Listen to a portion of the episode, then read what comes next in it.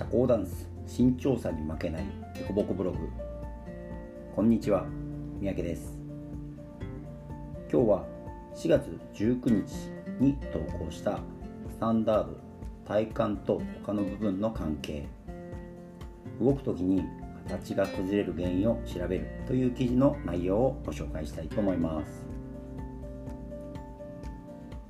皆さんもスタンダードを踊る時は基本的に体全体が動くと思います。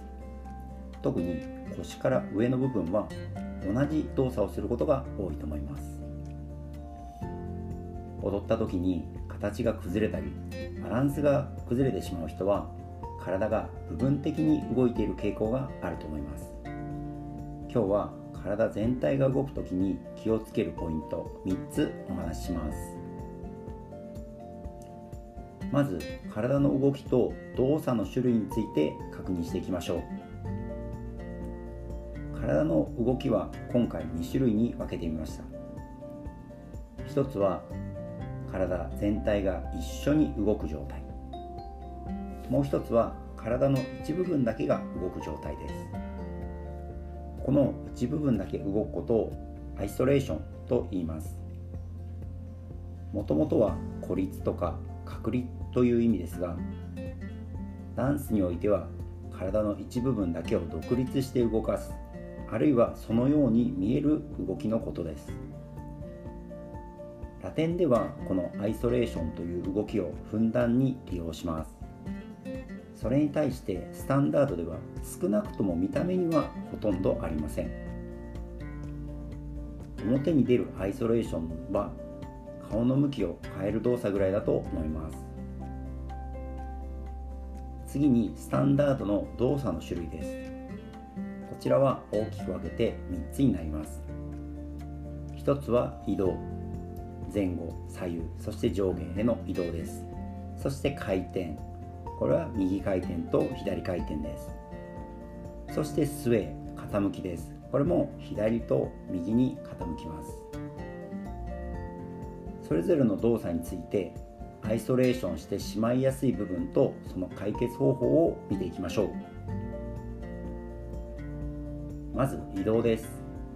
移動には先ほども言いましたが前後左右上下があります。まず前後の動きでは腕と頭がポイントです。女性はもちろん男性もスタンダードでは少し前に膨らんだカーブを描いた姿勢をしています。そのため体幹に対して頭は少し後ろにある感覚になります。またホールドつまり腕は体幹よりも前にあるので体の各パーツは前から順に腕胴体頭の順に並んでいると思います。前進する時は腕が一番先に進むようにしましょう。よくあるのが腕が前に進まないでボディが進んでしまうことです。これはボディが離れないように気をつけている意識だと思います。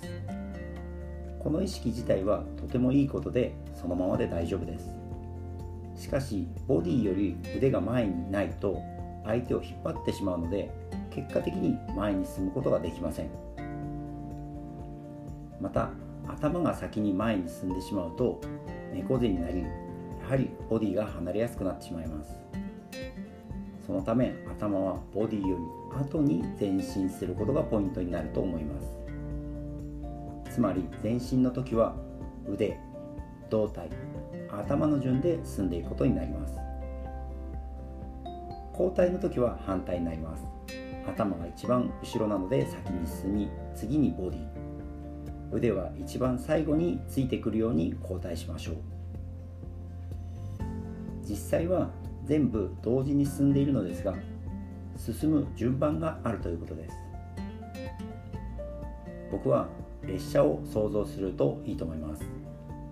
例えばここに3両の列車があるとします。1号車から3号車まで一緒に進んでいきますが2号車と3号車が逆になったり横に並んだりはしません。いつも1号車の後ろに2号車。そしてその後ろに3号車が進んでいきます。反対に進む時は3号車が一番最初に進んでその後ろに2号車。1号車が同時に進んでいても順番は変わりません。僕はこんなイメージを描きながら踊っています。左右や上下も基本的には同じです。右に進む時は右腕胴体左腕の順で進み左はその反対です。上に上がる時は頭胴体腰の順番で上がっていきます。下に降りるのはもうここでお分かりですね。このように体の並んでいる順番を崩さないで動いていくことが大切だと思います。一番難しいのは前後だと思います。腕や頭は位置関係が複雑で一直線上にないのでしっかりと意識して練習してみてください。次は回転です。回転は顔の向きと体の向きがポイントです。回転でうまくいかない人は適切な方向を見ていないことが多いと思います。これは顔の向きを変えることで回転を行おうとしているからだと思います。私たちは目から入る情報に頼っています。意識はしていなくてもかなりの割合を視覚に頼っている傾向があると思います。これは右に回転している時と体全体が右を向いた時に見える景色が全く同じため区別がつかないからです。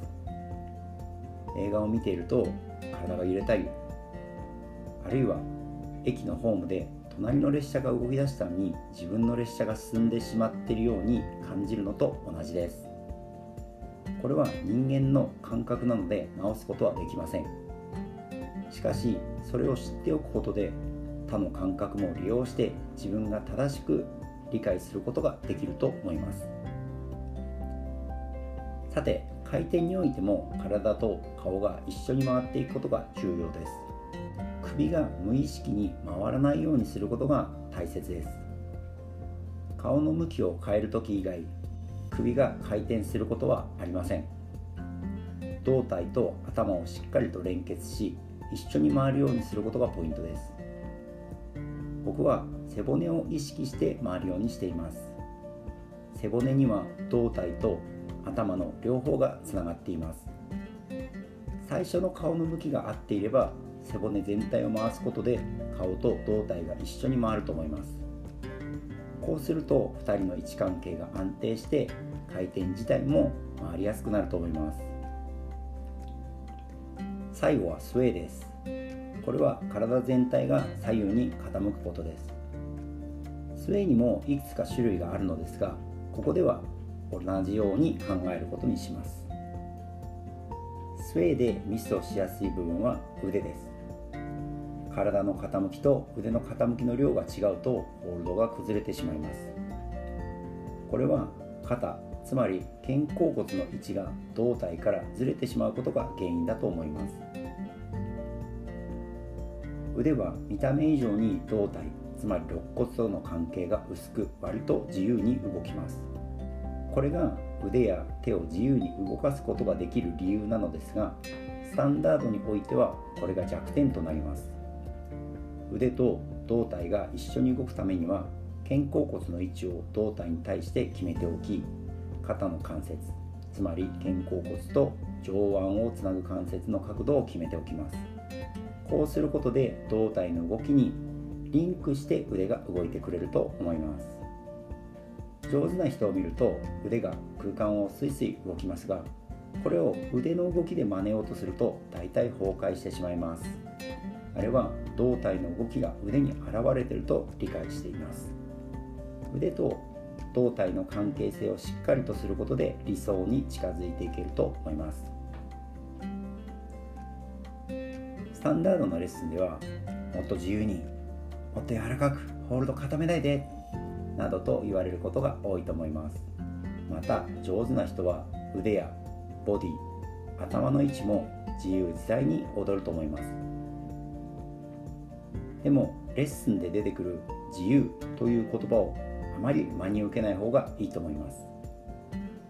もちろんその言葉は正しいと思います。教える人もしっかりと理解しているでしょうし何の問題もありません。でもその自由と言っている人が踊っている時に腕だけがブラブラ動いたり頭の位置が前後に変わったりはしていないと思います。